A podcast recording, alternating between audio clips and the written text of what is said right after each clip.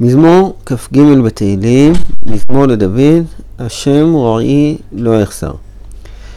המזמור נאמר הרבה מאוד פעמים, גם בסעודה שלישית וגם בזמנים נוספים.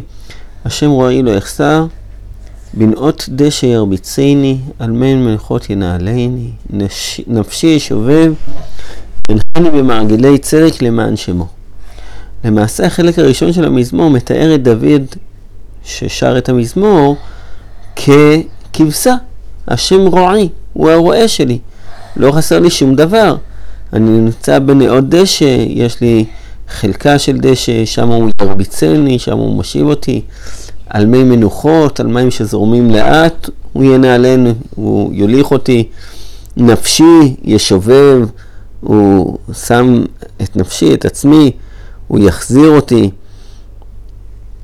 וינחני במעגלי צדק למען שמו, כל זה תיאור של כבשה שנמצאת.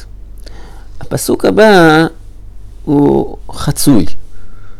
גם כי אלך בגיא צל מוות לא יירא רע. למה אני לא אפחד, גם כי אלך בגיא צל מוות? כי אתה עמדי, אני לא מפחד כי אתה נמצא אצלי. התיאור כאן כי אלך בגיא צל מוות, הוא יכול להתפרש בהחלט גם על כבשה, עדיין היא אומרת שכשאני הולכת בגיא צל מוות, כשאני הולכת במקום חשוך, בגיא חשוך, אני לא מפחדת, כי אתה, הרוע שלי, נמצא ביחד איתי.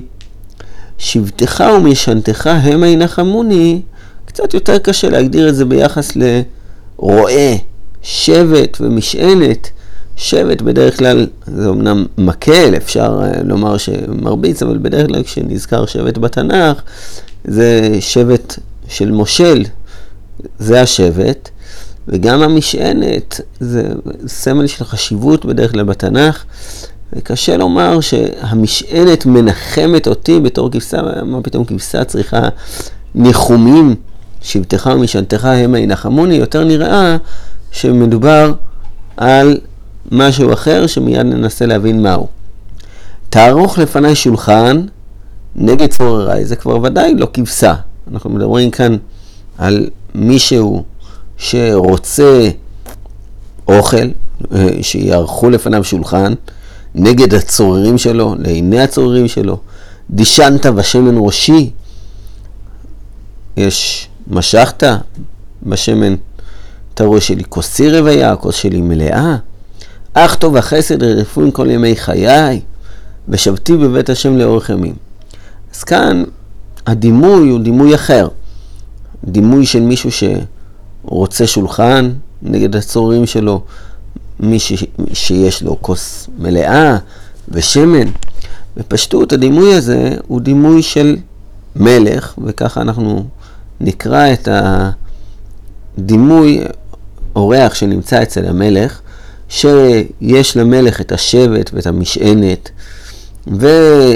האורח של המלך הזה, אז הוא מבקש, הוא אומר שהקדוש ברוך הוא, או שהמלך עורך לפניו שולחן נגד הצוררים, הוא מדשן בשמן ראשו, הוא ממלא את הכוסות של האורח, והוא מבקש שאכתוב החסר רפואי כל ימי חיי. אז אם אנחנו קוראים ככה את המזמור, אנחנו רואים שיש במזמור שני חלקים. חלק אחד, דוד המלך הוא הכבשה והשם הוא הרועה. והחלק השני, דוד המלך הוא אורח, והשם הוא המלך. למעשה, שתי, שני הדימויים הללו זה שתי תקופות בחייו של דוד. דוד היה בתחילה רועה, ולאחר מכן הוא היה מלך. ומה שמחבר את שתי התקופות זה האמירה כי אתה עמדי. לא משנה אם אני רואה, לא משנה אם אני מלך, בכל מקרה, מה שמאפשר לי לעשות את המעברים האלה זה כי אתה עימדי. למעשה, כאשר דוד המלך רצה לבנות את בית המקדש, אז בא אליו נתן הנביא אחרי שבחלום הלילה השם אמר לו את הנבואה הזאתי, שאתה תגיד לדוד המלך, אני לקחתיך מן הנווה מאחר רצון לראות את, את עמי ישראל, ואני רוצה שאתה תהיה נגיד על עמי ישראל. בעצם זה המעבר בין הרועה למלך, הוא נמצא פה ב...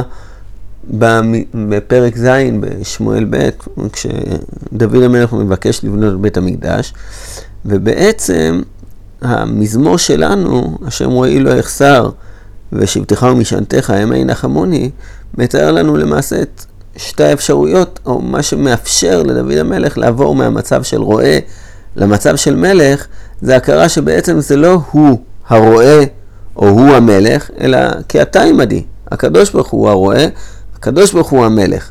ולכן, הקדוש ברוך הוא עורך שולחן נגד הצוררים שלו.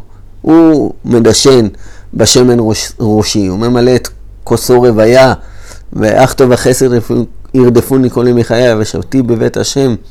לאורך ימים אני באמת אשב בבית השם. מה שמאפשר לעבור בין זה לזה, כי אתה עמדי. לדעת שהקדוש ברוך הוא נמצא איתי איפה? איפה שאני נמצא, אז הוא נמצא. אם השם אומר לי להיות רועה, אני אהיה רועה. אם השם אומר לי להיות מלך, אני אהיה מלך. ואני מכיר בזה שהקדוש ברוך הוא הוא הרועה והוא המלך.